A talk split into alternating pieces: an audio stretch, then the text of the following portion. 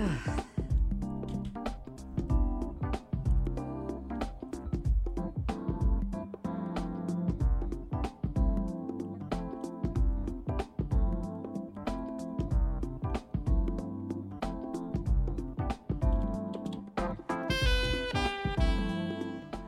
I'm Tyra G, your host of Frankly Speaking with Tyra G. Welcome again to our virtual global gathering of phenomenal listeners. Fearsome and generous, humble and honest, in pursuit of new possibilities and purpose. You know, here we, we dig deep and we come up strong. We bravely walk into places where tradition has taught us there are some things that we just don't talk about. But not at this table. And no matter how hard judgment knocks, it cannot come in. Beloved, here we live beyond the wreckage. Every week, we experience, educate, encourage, and empower each other. We have a firm belief that everyone not only has a story, but everyone is a story. So, we share some aha moments and some stories that have been left in our pockets for way too long. Although many of your voices will speak light into darkness, there is no insignificant person around this table. Each week we start right where we are. The dress code is your authenticity and your inner awesome. And your belief that impossible is merely a word to describe the degree of difficulty. Finally, Frankly speaking, with Tyra G is my most ambitious dream, and I thank God for every remembrance of you and your gifts of ideas, your presence, and your encouragement. These are the kinds of gifts that inspire. I can't do this show without you. Thank you so much.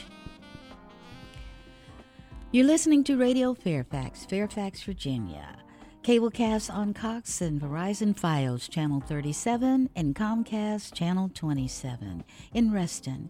And we are webcast worldwide on the internet at www.radiofairfax.org every Saturday evening at 8 p.m. Now, should you miss us, no worries. You can catch our archive, Frankly Speaking with Tyra G podcast, wherever you listen to your favorite podcasts. And if you just feel like connecting with me offline, it's easy. Email me at tyra at tyragarlington.com. Thanks so much for tuning in. And thank you, Courtney Nero, for composing and performing our Frankly Speaking theme song. And for naming it, I'm listening.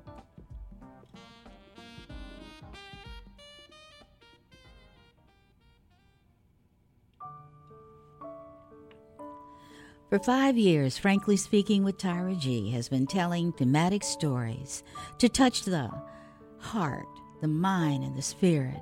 They've been multicultural, intergenerational, educational, and inspirational. They've been told to you, my co host, my listeners, thank you for being here for me. However, during this ongoing season of uncertainty and unrest, we've all been touched by a fresh sense of fragility in ourselves and in our social systems. This has become a testing time. This is a time to realize that we're doing better than we think we are. This is a time to elevate voices of hope. This is a time to reimagine what is essential this is a time for believers to remember that the author of Genesis is also the author of Revelation. He is still in the miracle business. This is a time to be encouraged. This month, frankly speaking, is focusing once again on phenomenal women and how we embrace and manage our universal experiences, our rainbows, and our clouds our courage and resolve. We are a journey, we're not a destination. Life is a process, it's not an event. Even when we are still, we are motion, loving and serving and nurturing and encouraging and empowering. We are love, and love does.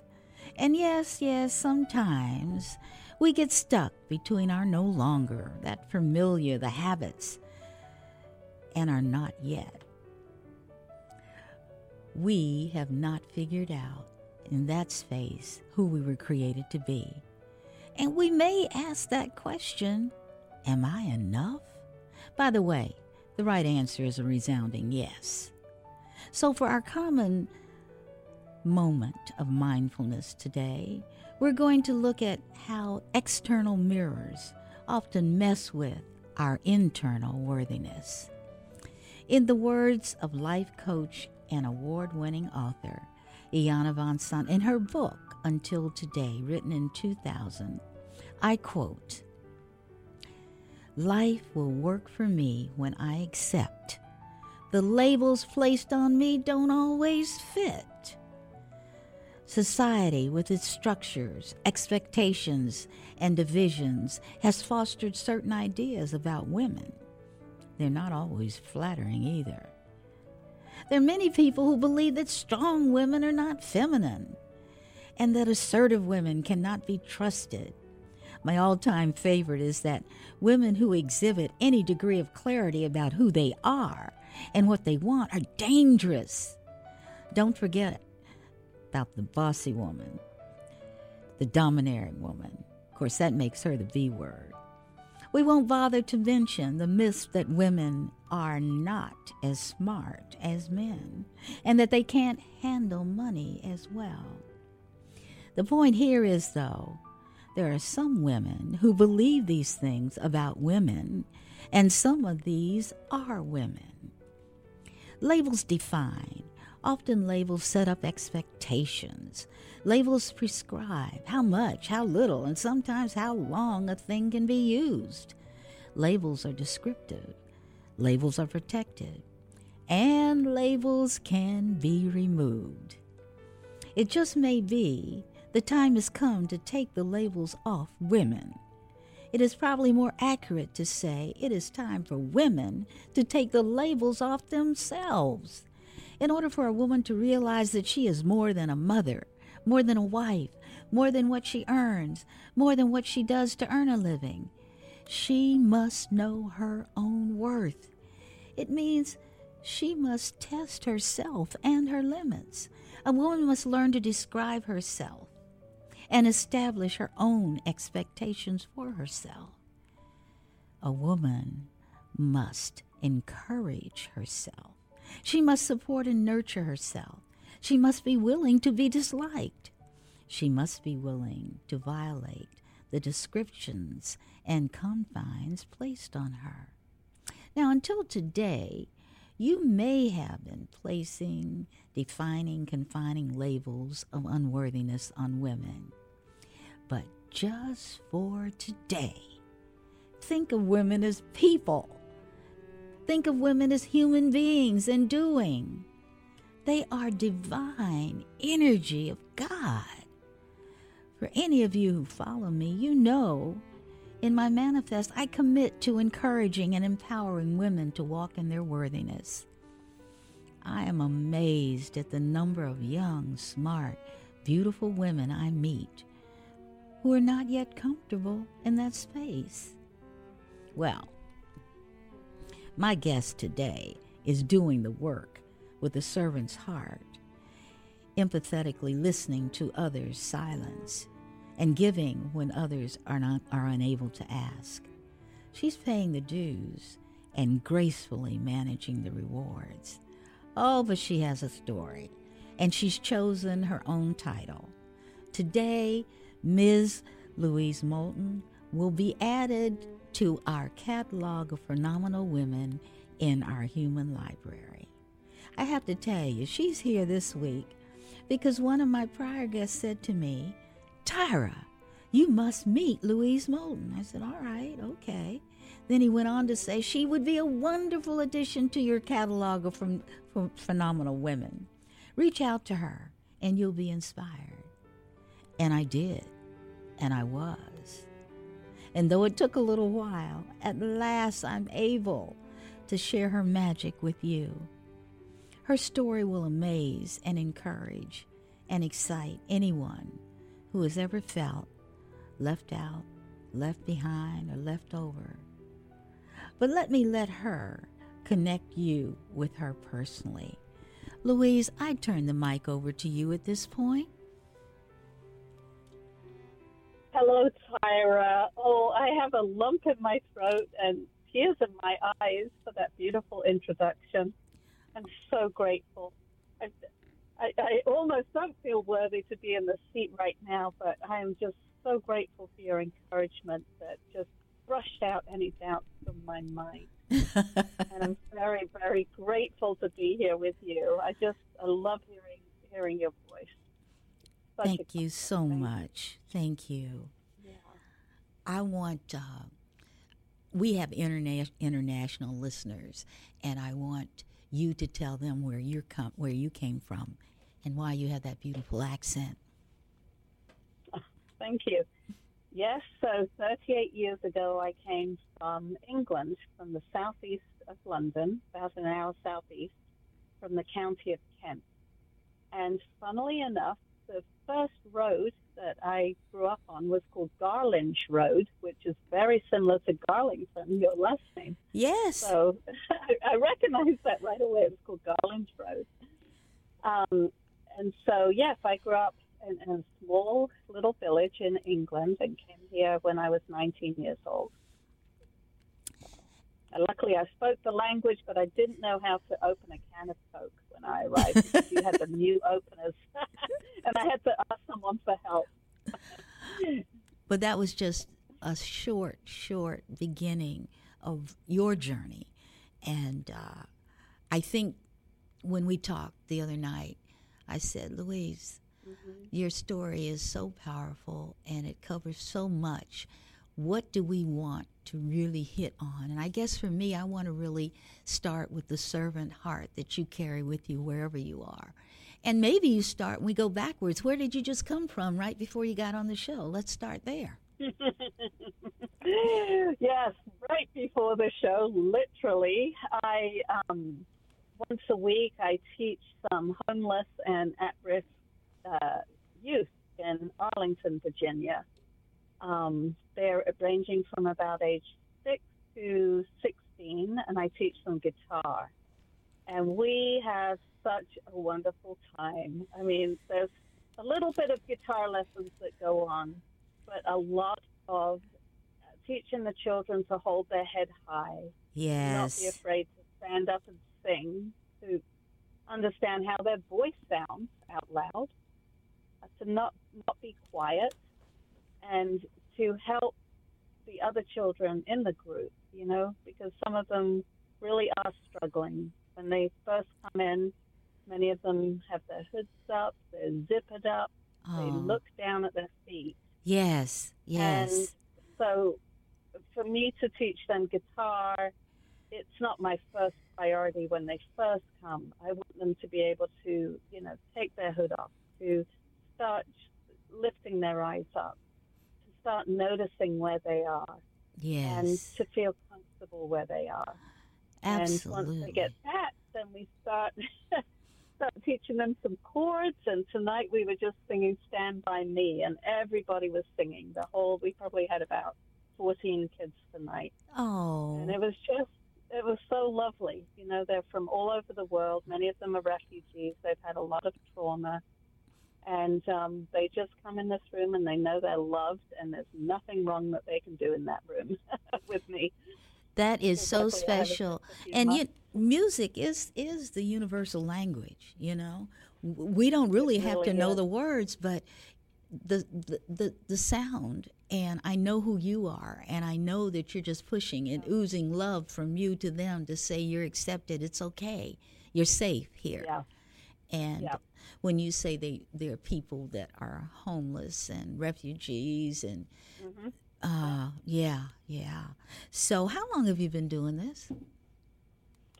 Uh, this is my fourth year now doing it. Yeah, so I've been doing it four years, and it's really grown. It started at a, a small shelter in Arlington, mm-hmm. and then it's grown now to at-risk youth in Arlington County. So it, it may not be children that come through the homeless shelter. It may be children who are just struggling um, often teenagers, you know, who just want an extracurricular activity. It's offered free of charge. They um, get a guitar to use during class, and if they come to all of my classes, at the end they are able to keep the guitar and call it their own. Oh, that's So wonderful. really that. Yeah. Do yeah, you they love that. Now, here's my thing. How do you let them know that you're there, that that you're there with your love and your music? How do you find that out? Do they advertise in the community to the uh, centers that, that where they live, or how do, how do they get to you? That that's a great question. So, um, Bridges to Independence is the shelter uh, where we started, and they have connections through caseworkers and things like that in Arlington County to get the children to hear about it. And honestly, these children are a big uh, megaphone for the class, and they invite their friends and their cousins. You know, maybe the, the children that live on the same apartment floor as them. so it's it's like um, you know, it just grows. It really does grow, and so we have siblings. So word word does get out about this. Absolutely. And now we know how they get to you, but how did you get to the program? Oh, so I uh, this is this is interesting. So I was very very busy in my real estate career. I was just knocking out sort of 80 hours a week, just very working too much. And on my Facebook, um, it came up saying um, we need a music teacher to teach these at-risk kids, homeless kids, and it said must be able to play guitar and must have worked with children, and I could do both. And so I called the woman, and she said, "Well, you sound too busy. You know, we're looking. What we're looking for is sort of an 18-year-old teenager, you know, to do it." And I said, "I'm your person. I am your person. I just, I had such a conviction, and I was so confident in that. I said, I am your person to help with this." And I think she was just taken aback. So that's how I started four years ago, and since then we've hired instructors and, um, you know, helped other young people uh, teach. Because here's the thing, Tyra. Mm-hmm. Before this, I had a children's music school. Before I did real estate, I had a children's music school. Um, when I was a single mom, I opened it myself. I was teaching 250 kids a week Oh my! music. Um, and the thing is, I don't read music. You're kidding. if you can believe that, no. So Wow. God moves in mysterious ways. Yes. I love to teach. It's my, it's what I love to do, and I'm good. I know I'm a good musician, but I just can't read music. It slows me down. It gets in the way, and so I just, I'm confident with it now because you know I've, Taught so many kids that I know it works. I Yes. know they like to learn, so I'm all right with it. You know, Moses couldn't speak, did he? When he he was a stutterer, he didn't want to speak when he led the Israelites. So I can I can teach a few children. There you go. It sounds like you taught more than a few. You let something Yeah. slip in there, and I, I, um, I have a little bit of background, but uh, I happen to know that you have a very, very, very, very successful real estate. Uh, it's more than a business now, but I want you to share. When I was talking about life as a process, not an event, you didn't always have that, did you? No, I didn't always have that. Um, I didn't. So, you know, I came to the country, I got married, I had children. And then in the year 2000, I was a stay at home mom with three kids, no credit score or anything. I just, you know, I was a stay at home mom. And in the year 2000, my 11 year old daughter died sadly. She was killed in a um, bicycle accident Oh my gosh. and with yeah and within a year of that so i had a 13 year old 11 year old hannah who who died and then a 7 year old sophie and within a year of that my marriage ended and i became a single mom and i didn't know what i was going to do i just didn't know i had the children and i walked past the building in falls church virginia and I thought, you know what, maybe I could do something in that building. I didn't Hmm. know what. Mm-hmm. But uh, so that's when I, I started my music school. I just thought, you know, I'm just going to give this a shot. And um, that grew. But I realized quickly I wouldn't be able to put my kids through college. I, I couldn't get to where I needed to be in Northern Virginia. Mm-hmm. And so I got my real estate license. And then, of course, the market collapsed and everything. But I was so determined. I was so, so determined to make a go of it. And yeah, I had a very successful uh, real estate career. God was very good to me. Um, I worked really, really hard. I think I was successful because I could outwork anybody. I didn't. I didn't let obstacles stand in, in my way. They motivated me. Ob- obstacles motivate me. I hear Um, that. I hear that. give up. You know. In And, fact, um, yeah, yeah. I, I was I was making a note here, and uh, I always Mm-hmm. do this when I'm listening, and I put faith after uh, failure to go on. Uh, when I was Yeah. thinking about your story, and uh, Yeah. want to express uh, on air how sorry I am for the loss of your daughter, and I I did another show where there was a loss of a child and we were talking about the grief process that families go through. And you and I haven't Yeah. talked about this, but how did your children and you pull together after the baby's accident? What what do you do? Mm. It it was very hard. I mean, it really comes down to you just have to get up every day. Okay. one foot in front of the other. Okay. And you know, I I lent heavily into my faith.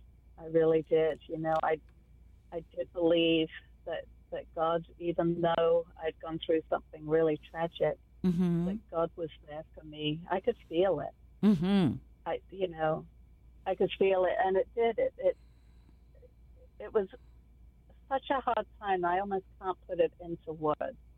But I knew that if I just would get up every day, put one foot in front of the other, do the next right thing, Yes. and just keep loving on my children that were with me still, um, that it would work out. I didn't know how it would work out at the time um, because so it was a it was a bleak and dark time, but I knew I couldn't give up.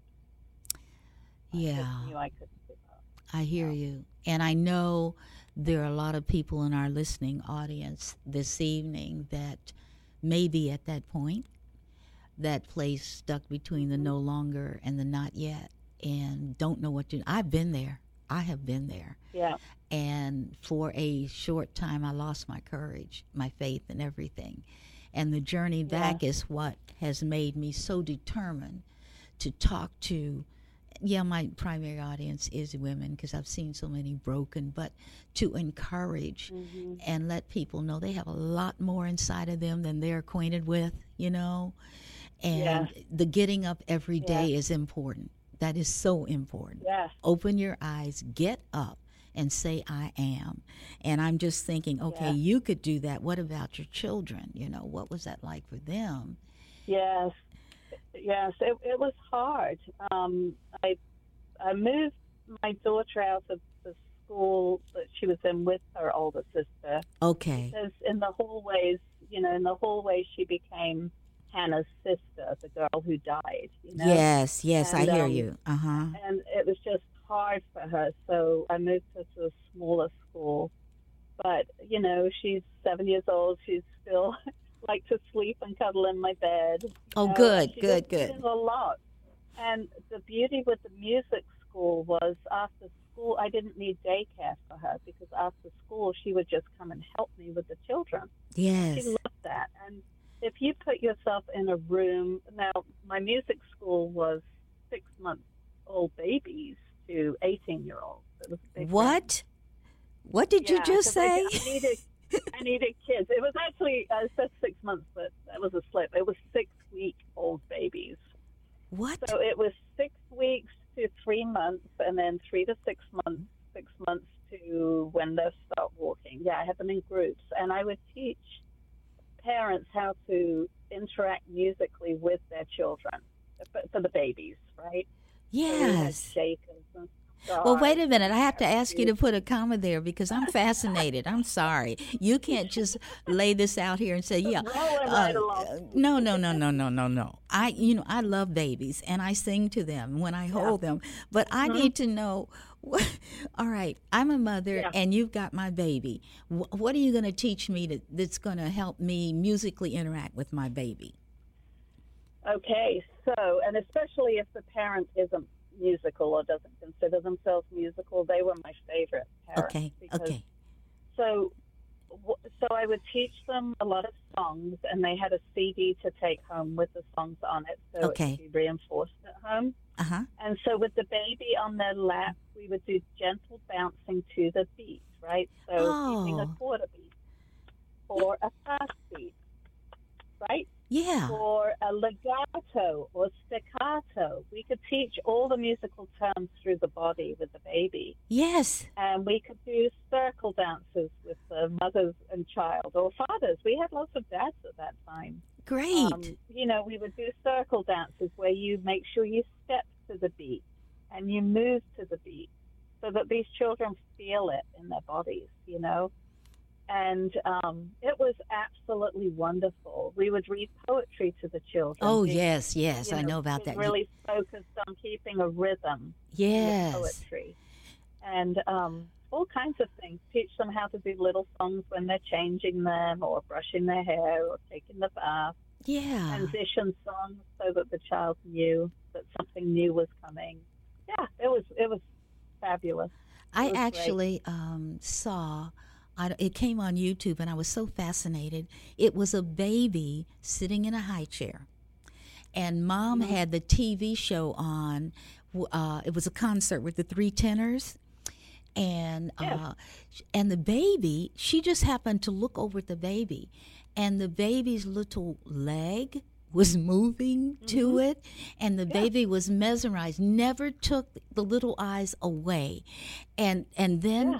uh, when they would stop, she was just, you know, what, what? Don't stop. And then by the end, both of her little legs and the her little feet in the wheelchair. And I, I, was just fascinated. And I, yeah. yet I know that when we sing to them and they hear, yeah, in fact, what pregnant women sing to their babies before they're born. And yeah. I, yeah. Yeah, it's very good. And babies can match pitch much younger than we, we realize you know, by six months, a baby can match a pitch, sing it back to you. Oh my! It's incredible. It's incredible what children can do, you know. But um, so so I did that, and then Sophie, my seven-year-old, well, she was by then 8 mm-hmm. she would come in and help pass out the shakers and give the scarves and change the CD for me and things like that. And that really gave her a sense of purpose, and it showed her that mommy isn't I, I, I want to have the utmost respect for, for women that are struggling and maybe it really is hard to get out of bed. I understand that. But during this time, Sophie saw that, yes, something really terrible had happened, but mommy still kept getting out of bed. And mommy is there for you know? me. Yes, yes, yeah, mommy's there mommy's for me. There for me. Yeah. Now you yeah. have just introduced Sophie, and uh, I had the pleasure of meeting Louise during Sophie's pregnancy with triplets. And that's so, right. uh, and and actually, she we were messaging one another, and she actually sent me a picture of Sophie pregnant, and you know, so got to exchange that. And uh, yeah. tell us if you don't mind. Do you mind sharing the story? I'd love to share the story. Okay. My first grandchildren You're lucky you're not sitting next to me because I'd show you a million photos. but, um, well, give us some pictures. Give us some word pictures of those babies.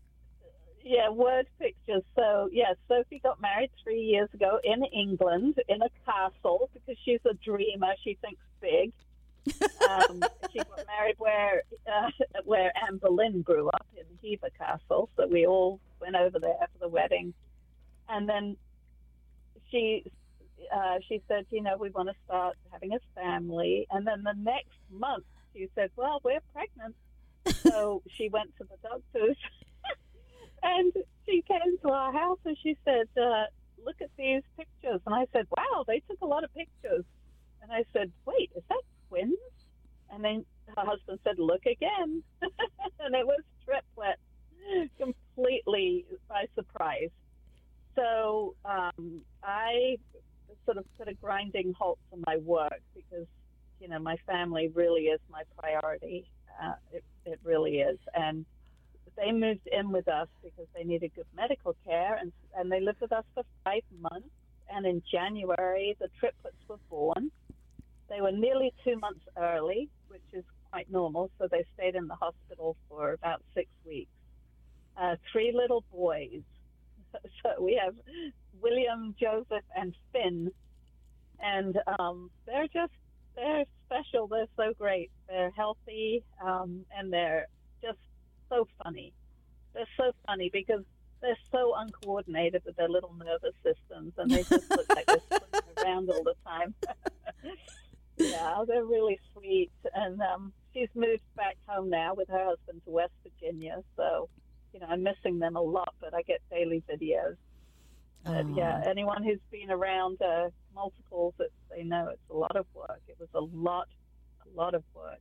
Yeah, I had uh, a um, neonatologist in for a show, mm-hmm. and I met her mm, some years ago, but before she was in her specialty, and she was telling me, uh, she says when mothers, when I am with mothers and their babies are with me, it's not a joyful time uh, because mm. there is a problem. And she said, yeah. I, I, had to uh, learn how to broadcast empathy and hope, you mm-hmm. know, because the moms yeah. would come see the little babies in the incubators mm-hmm. and all, you know, and they were so tiny and. Yeah. You know, it's uh, really hard time. Yeah, mm-hmm. extremely. Very unnatural to leave a hospital without a baby. Yes. It's very unnatural. Yes. And when you have a baby in the intensive care unit, as they had three, every day they had to walk that long hallway back to the car with empty arms. Yes. And it was hard. And I mean, my focus, honestly, for the five months was just taking care of their needs, just the the parents like the babies are lovely and everything, but just making sure they had warm tea or they had their space. Did they have enough time alone? Did they have, you know, yes. meals? Were they eating okay? And was it a nice environment in the house with the soft music? Just really, just really, really having to not so much take care of, but nurture and be there for. And there's a difference. When you're an adult, yeah, there is a difference. Most and people don't know that. Yes. Yeah. yeah. I had to learn it, and some days it wasn't easy because I would get in the way and I'd want to do, you know, want to do something they didn't want. And, and you know um, what? You need to you need to say that. Uh, I, I'm aware of, and I'm sure you're aware of. A lot of times, uh, yeah. grandbabies, you know, they're they're jewels, they're diamonds, they're emeralds, you know. Yeah and and as a grandparent you're going oh my gosh my legacy's so teeny i get to see teeny grow up again and you want to be and care and everything and then you've got parents that are going uh excuse me this is mine. Yeah. But then there is yeah. that stage where those same parents say, "Here, you can keep them for a while." yeah, we're not quite there yet, but I'm sure there will be. Absolutely. Well, congratulations yeah. to Sophie. Thank and you. I haven't been able to tell her that, but uh, when she hears the program, Sophie, congratulations. and let me put it this way: you did good, girl. Mm-hmm. I saw those babies. So good. Absolutely. She didn't complain once. Well, that's amazing. complain once. Yeah, she's really really was an inspiration me. I wanted you to tell the Sophie story because you talked about the role she played as both of you were healing and how she came into your environment and helped you. And uh, that gave her a chance to watch you heal, and therefore she would heal as well. Um, tell me this yeah. you have had a broad opportunity to love and to give and to share what what do you find makes you the person that you are today, um, you know, there've got to be heroes and sheroes and and tattoos on your heart that, that make you Louise and not Tyra, that gave you your own special brand of who you are. Where did that come from? Mm. So, interestingly, I think a lot of it came from a, a difficult upbringing where I was um, very independent when I was young. Mm. Um, and that hardship became my strength when I got older. It really did. And um, I'll, I'll read a little something at the end of the show that explains a little more about that. Okay. But um, a hero for me, I, I remember a turning point was I was at a church and um, the minister's wife came up to me and she said, I think you should help teach music to our children. She didn't really know. She knew I sang in the choir. Mm-hmm. She said, I think you'd be really good at that. And I said, I can't even read music. I don't have a college degree. I gave every reason why. But she said, You should think about it. I think you'd be really good at it. And that planted, that was the first time at age, I don't know how old I was then, mid 20s, uh-huh. where someone had really encouraged me with something. I hmm. hadn't had much encouragement up until that point, if you can believe that. That's and hard. Really, yeah. It, yeah, I really didn't have. I had a grandfather who was encouraging to me uh, through music as well, but it was the first time a sort of a grown up had said something like that to me, and I really took it to heart. And I said, "Well, I'll give it a try," and I loved it so much that she saw it in me. I didn't even know I had it in myself. Mm. And um, so she would definitely be a hero. She was very encouraging and supportive and um, just a cheerleader. I think we all need that. We need someone who's going to just kind of cheer quietly, you know? I do. I didn't need any I, like uh, I didn't need to stand up in church and everybody clap or anything. That is not my. I don't like that at all. But quietly, she would write me little notes saying, "I notice what you're doing. I love what you're doing." You know, and it, she would be a hero to me. It um, sounds like you know so, I'm hearing encouragement, support. Um, mm-hmm. I believe that was one of my goals for this show. If there was yeah. some kind of way I could be a cheerleader for my listeners, mm-hmm. you know, I don't expect everybody to be inspired, but somebody. Like when yeah. I when I speak to groups of people, sometimes I'll get one person that says, "You know what, Miss Tyra," and then they'll give me a confession or something that's changed them and encouraged them, and that's so important. Mm-hmm. We all need those people in our lives, and um, historically, we really do. I, I I feel like I have a lot of those people in my life now, and I'm so so grateful. What do I you really do? Am so grateful. What What do you do? Now, I'm, I'm just thinking about everything we've talked about before I ask this question. Mm-hmm. Okay, so I don't want to say your life has competing priorities, but I think it does. yeah. And I want to know you as a creative entrepreneur with a family that you dote on. How do you manage that? Uh, that's a very that's a very very good and insightful question. um, so I have always put my family first. Obviously, when I had my real estate career that was so busy, that was difficult. But you know, I tried. I tried my best with that. Um, I think it's it's to know where your priorities lie and to remember that this everything we have on this earth is just so temporary. Mm. And if it's just so temporary, it's not important. Every the car I'm sitting in, the house I'm driving home to, it's just that doesn't matter. At the end of the day, none of that matters. What matters is the relationship and the impact that we have on other people and how we've impacted them. And mm-hmm. um, so I really do try and keep that in focus. It's a little struggle I've had since I have really cut back on work is I realized that a lot of my self worth was wrapped up in how much I produce. Oh, say that I- again. Say that again, because I know so many people. I, you know, I worked in corporate America, and with oh, Okay. IBM, it was like, "What have you done for me lately?" You know, Yeah, and it was never enough. But say that again.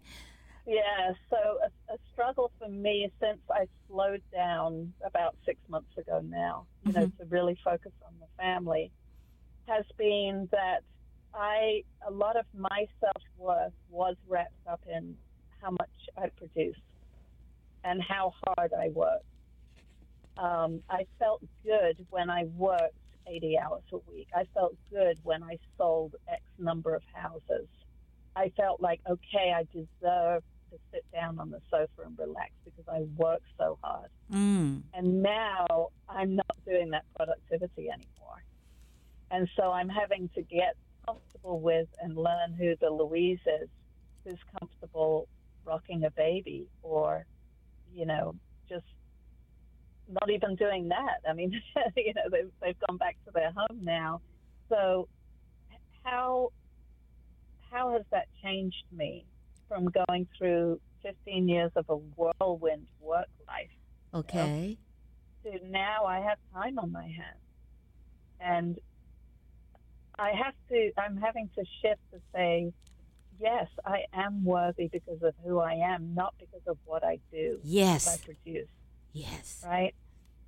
And that's that's been hard for me. I'm not going to try and make it sound like, oh, that was just easy. I was so ready to retire, or I haven't really retired because I'm always thinking of new businesses. People like Um, you don't retire. You just reposition. So, yeah, I'm going to reposition, but who am I in the repositioning? It's it's a person I I'm having to get to know, and it's not always comfortable because I feel you know because of lack of production. Well, I, you know, I, I don't want us to jump over this because I think Mm-hmm. this is more prevalent in women, well, in Yeah. men as well, but I am a woman, so it's through my lens that I speak.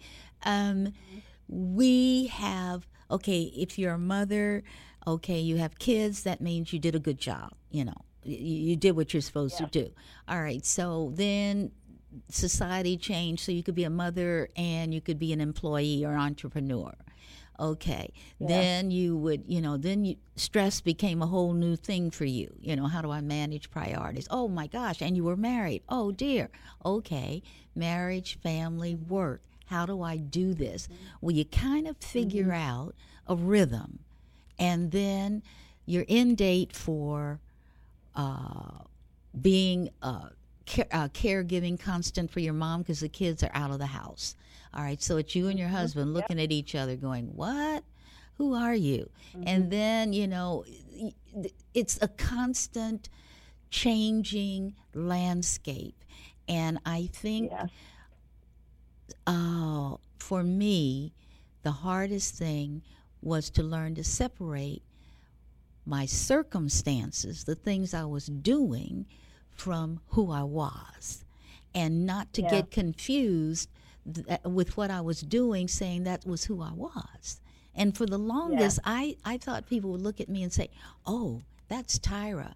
And I thought because I went somewhere, I did this, I knew these mm-hmm. people, I had this, that was me. No, I was so lonely and emotionally isolated because I was not comfortable with who I was. And that was a journey, Louise, that was a journey. hmm And it Yeah. wasn't easy. I believe that. hmm But uh, we've got I to become. it. it takes time, and it's always a journey, isn't it? You Yes. just arrive one day and say, "Well, here I am." you know, it's always going to be a journey. And I think we've got to have enough courage to be mirrors for one another. And and mm-hmm. you know, like when I've heard I heard this the other day, someone was saying, Well, I'm just and somebody says, Oh, I'm just a mom. And I said, Excuse me. Mm-hmm. If you are a mom, you're a CEO, you're a doctor, you're a program manager, you're a social worker, you know, Yeah. uh, excuse me, there's no such thing as just a mom. I want you to flip your script. Mm-hmm. Step up and say, I'm a mother. I'm all that and more. You know. Yes. Don't get me on my high horse. This is your show. That's terrible. But uh, I will say, Tyra, what we're told to do, I'm not sure is the answer. You know, I think uh, the message, I think the whole self care thing is important. I do. However, I, I think we as women can get the message of, well, you just need to do more self care. You know, you need to take care of yourself and do things for you and, you know, all this sort of thing. Okay. I'm not sure. I think that can leave us emptier. saying that now wait a minute i want to make sure i understood you uh, Yeah. there's a lot of propaganda out there mindfulness and self-compassion you're saying Mm-hmm. laying that label out just care for yourself does not necessarily make you move through grow into that person uh, that feels worthy am i putting words in your mouth or right. That's exactly right. That was ve- very well said. I think we can think it is what we're supposed to do, and there's certainly a place for it. But I think until we find where our gifts are, where our strength is, and how can we use that to help somebody else, yes we're always going to be feeling unfulfilled. Absolutely No amount of no amount of mindfulness, yoga, bubble bath, candles, or whatever it is, is going to make you feel better. It just won't. It's a temporary fix. But when we can start tapping into what is it that is unique about me, that really lights me up, that's kind of something that's a passion in me that Mhm. I can share to somebody else. Once we go down that road, hmm we start, you know, we, we start healing, I think. And what you said then is once you begin to have that conversation with yourself, your inner self, uh, Yeah. there's a lot of external stimuli that says, oh, if you do this, if you do that, you know, uh, Yeah. this will happen.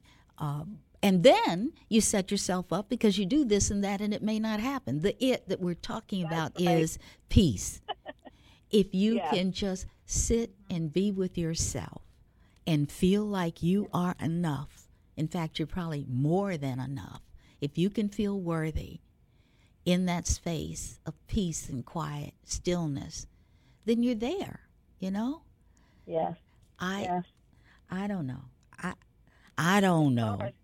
But I do know, I do know this. Um, I asked you when we must have talked Sunday or Saturday night, I think, and you told me you had been on a silent retreat. And I said Yeah. to myself, okay, all righty. I don't want her on a silent retreat when we talk Monday night. yeah, I'm quite an unlikely person, even though I do like silence. I think silence is a good way to spirit. I really do to God. Um, but yeah, it's. I mean, it, during one of the afternoon sessions, we were all supposed to be silently walking around the garden, and I I walked and got a hot chocolate and a cookie. That's because I saw a little coffee shop. so yeah, I, I probably failed that activity, but you know, I think silence is important. No, you too. didn't. You didn't fail it because what you did No, was you yeah. separated what you were doing, right, from who you were. And Yeah. at that moment, you were hot chocolate and a cookie. You were not planting. I know? was. And I was. and I and you know you. We've got to kind of congratulate ourselves, even with the things like that. You know, let me let me ask you a question because you're also a dreamer. Uh, what would you do? Now, we've been talking about how wonderful women are, how strong we are, uh, how compassionate we are. What we don't do, I believe, is let one another know it's okay to let one, know, let one another know that they are good, to let one another know they are doing very well. Uh, but let me ask you this what would you do based on the kinds of things we talked about this evening? What would you do if you knew you could not fail? Hmm. If I knew I couldn't fail, Yes. What would I do? I might need longer to think about. I'm always thinking those things. Um, if I knew I couldn't fail, I would probably want to start a. I'm sure someone's done this already, but I do another one. A, a musical um, experience for children through all walks of life, not just the ones who can afford guitar and piano lessons or music lessons. I got you. I would want music to be available to every single child that wanted music. And what I just, it just came to me. What we don't realize, music is available to all of us. All you have to do is hear the birds or the, you know, the winter. But what I hear you saying is, I want to have this magnificent environment. And no matter Yeah. who you are, if you are Yeah. a child, come and experience music. Yes, and express yourself through music. Express It your doesn't have to be, you know, it doesn't have to be um, Juilliard or um, Broadway. It can just be express yourself through Yeah. music, I love and it. it's available to everybody. Yeah. That Where are you going? Are you going to do it in the country? I don't know. I don't think there's enough children there. I think it would. I think it would need to be a sort of uh, inner city type thing. Okay. I really do Okay. Because j- the arts are just yeah. well, maybe the country, maybe maybe they can come on a bus and you know like come for a weekend or something of music. retreats. Like you went to a silent Retreat, retreat. Children from everywhere could come to a music retreat. Or a si- children everywhere could come for a silent retreat. I don't think that would go. I think that would fail. I think it would, especially if they're children. But we're not going to fail because I'm going to hold you to an assignment I gave you, which was to share your letter to your younger self. You remember that? yes, I do. Okay. Are you ready to share, my friend? I am ready to share. I'm sitting in a dark parking lot with the light on my words. So Okay. I'm ready to share. All right, let's go. Okay. Dear younger Louise, or Lulabelle as your father used to call you, what a journey your life has been, taking you from a little country village in England to the nation's capital of the United States. You didn't like to make plans as a little girl, and you're that way now. Yet there was an author who directed your path and never left your side. As a child, you would stay up late and squint in the darkness at the book you loved most. Your grandpa had given you an illustrated Bible, and although your parents didn't go to church and they didn't believe, you believed every story and and sank into God's word like a cat who finds a soft, familiar pillow in the sunshine. You felt his love and knew you were his. This knowing took you through some difficult times in life heartache, loss, grief, and deep disappointment. But you knew you weren't alone. You trusted in the one who said, I am with you always. With that childlike innocence that came to you so long ago, you were given the beautiful gift of music that has carried you all along. Sometimes loud classic rock to work through the hard feelings sometimes a gentle lullaby to sing a baby to sleep, sometimes an old hymn to wake up the heart, and sometimes an aria to remind you of your mother or sweet granddad. Like a child that clings to an old worn blanket for comfort, so I have clung to God's love and the music that brought my heart so much joy. I'm proud of you, Louise that you stayed focused on the things that matter most and didn't stay in the shallow end of the pool. You swam to the deep end where you had to trust and risk and experience everything you could so you could share with those who are afraid to let go of the edge. Younger Louise, let me sit at the foot of your bed and hear the stories you love to read and remind you that you were loved from the very start and the music will never stop playing. Wow.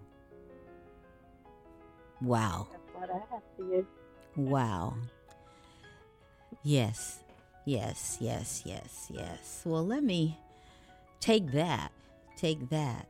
Take Miss Louise and the gift she's given us. Let me add a little something to those of you who may find yourself this week at some point saying, I'm tired of being tired. Maybe you say, Is this all there is? Maybe you do ask that question, Am I enough? I want to leave you a little something to give you a little bit more warmth and confidence. It includes a note from Love, also known as God, and it's offered by author Glenn, Glenn, Glennon Doyle Melton. And I quote Stop. Stop holding your breath. Breathe. There's enough. I've created an abundance of acceptance, attention, recognition, joy, peace, money, energy, clothes, food. I will never leave you without enough. And there's nothing to be afraid of. No feeling, no circumstance, no person. These things come and they go, and you can live through them without running or hiding or numbing or hurting another one of my children. And did you know this, my angel? There's never been anything wrong with you. Not one day in your life. You're exactly who you were meant to be right now as you are. You're not to be ashamed. You punish yourself, but you have no reason to be punished. You can stop now because you're free. When you were born, I put a piece of me in you, like an indestructible, brilliant diamond. I placed a piece of me in you. It is love. Love is perfect and it is untouchable. No one can take it away. You are love. You've been listening to Frankly Speaking with Tyra G on Radio Fairfax, Fairfax, Virginia, with my special, special guest, Ms. Louise Molton. Louise, Thank you so much, Tyra. You're welcome, my love. Your seat at the table is guaranteed. Until next time, I'm here and I'm listening. This is Tyra G. Bye.